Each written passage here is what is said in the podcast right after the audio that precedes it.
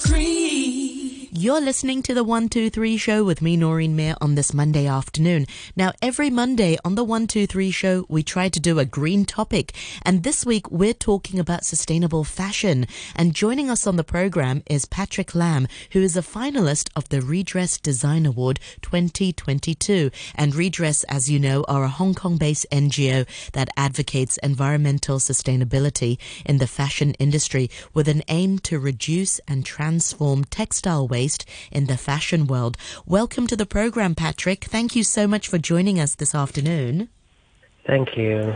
So, before we talk about your designs, for our listeners who may not know what the program you did is about, what sorts of things did you learn as part of the Redress Design Award? You had to do a program with them. What sorts of things did you do? Mm-hmm.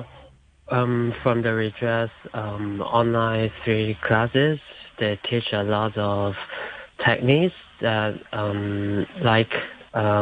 silhouettes, reconstruction, and upcycling. And these techniques helped me go through about this competition. And I have learned a lot of how to use it to put it in my design, and how to make it to make my design more green, and how to save the planet with this design technique. What does upcycling mean in the fashion world? How do you upcycle things in fashion? Well, it's like you have to recycle the wasted materials, make it to be a brand new garment, and And what about reconstruction? So the reconstruction is like putting some wasted garments to be a brand new things. So, you can using some wasted materials, garments, and put it together to be a new design. Okay, that sounds really cool. And for our listeners, you can also check out Patrick's design by going to the Redress website. You'll be able to find his designs there. So let's talk a little bit more about your fashion designs for the competition. What was the theme, and what sorts of inspirations did you have? My inspiration of this collection is from a well-known subculture, which is called the Mobs. Well, basically, it's about a bunch of young people who were not willing to follow the traditional mindsets and their lifestyle after the World War II. In some ways, in the past, I could see the Mobs was always trying to show their determination to break the rules, like some existing standards of fashion, trending, or even lifestyle through the famous motorcycle brands Vespa. And I was inspired, and I believed that sustainable developmental design could lead people to think about the issue of fashion waste. The Mobs had a notable quote to say, "Once to be Mobs, you always will be." And it really made me keep my strong will, personality as a fashion designer with sustainable developmental ways. Besides, I ought to rethink the fashion consumption pattern in the world right now. Nowadays, consumers tend to buy fast fashion and only focus on the variation of styles in every season, but the qualities they doesn't care. So as a matter of fact, it would totally affecting the lowering of clothing consumption. Due to this issue, my collection used many recycled fabrics and materials as I like to remind people to think deeply about what the environmental protection is exactly. Yeah, and just looking at your designs, Patrick, they look really cool. So you mentioned just now the inspirations, kind of like the mods and their rule breaking and not really adhering to the rules. But then the sort of irony is that it's your designs are sort of based on military clothing as well, so it's like the rule breaking, but also the rule enforcing, because those are the military people. Yeah, actually, it's kind of cool. Yeah. So it's kind of like half and half: break the rules, but also make the rules. What sorts of difficulties did you have when you're choosing sustainable materials? Because as beautiful as clothes and fashion can be, it's the world's second most polluting industry after oil. So when you're choosing these materials, how can you go about choosing sustainable materials or upcycling existing materials? Well, in my collections, I'm mostly using the reconstruction techniques. So I had to think about which parts of garments are usable. So there is so many things going on. And I felt really hard when I'm doing the selecting part, because I don't want to waste any garments that valued it.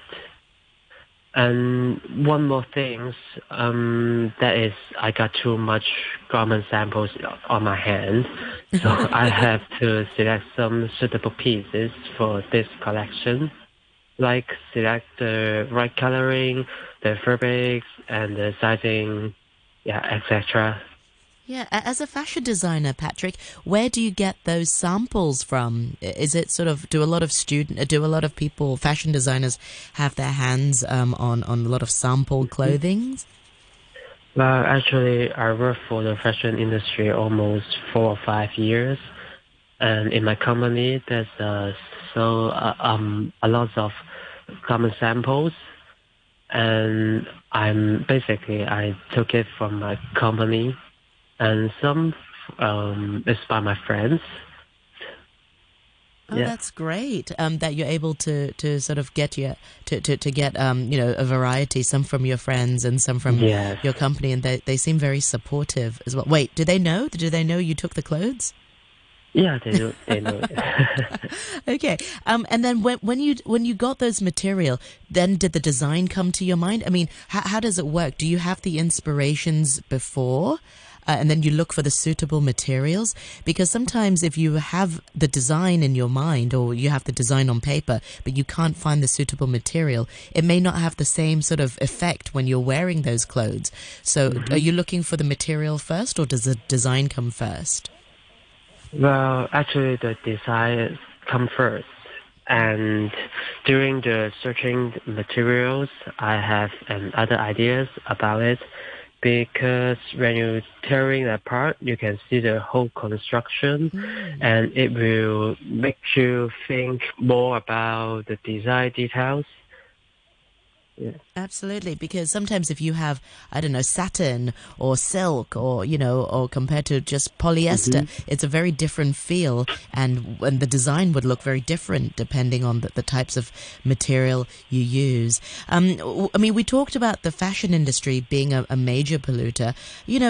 Does that change people's consumption habits? Are people shopping less? Are people buying less clothes? What are your thoughts?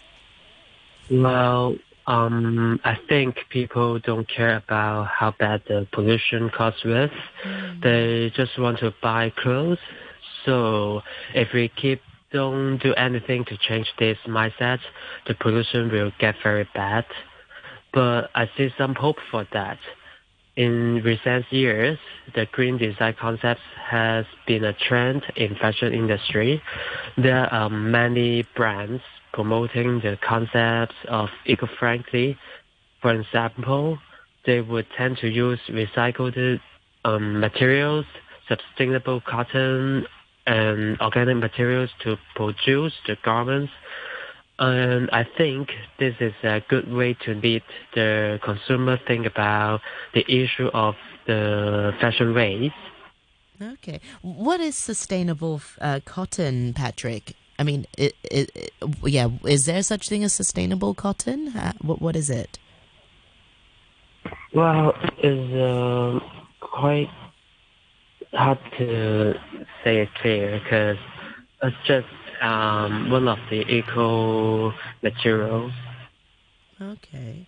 All right, I'll have to look into it. Okay, finally, before I let you go, can you share your own shopping philosophy? I mean, you are a fashion designer yourself and also involved in, sustainable fashion. What's your own shopping philosophy? Actually, I do the window shopping always. When I see something, when I see something really good, cool things, I would ask myself, do I need it? Or I just want it.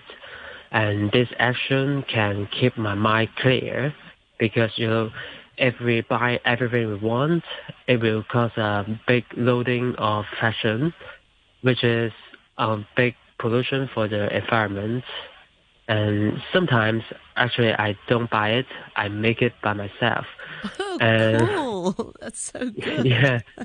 And those fabrics from the Shambhapos, the end-of-row fabrics, and I really enjoyed the moment that I made the clothes for myself. Absolutely, because it's one of a kind, it's more unique, and that sounds really cool. One shopping philosophy that I have, apart from with clothes generally, but works for clothes as well, is I do 1 month of sort of I allow myself to buy things, and then the next month I don't buy anything at all. And this goes for clothes, for bags, or food is okay. But so this way, if I can live 1 month without that T-shirt I wanted, or I don't know, shoes, then I don't really need it because I have it already. I have enough clothes and shoes. So maybe for our listeners, they can also try that. But I like your one as well. Window shopping, satisfying the eyes, and then it's much better for the environment and also for your wallet as well. So that's such a that's such a great tip. You can save a lot of money. Exactly. Patrick, remind our listeners once again, how can we find out more about you and your work? Have you got a website or social media? Well, you can check on the Redress Instagram.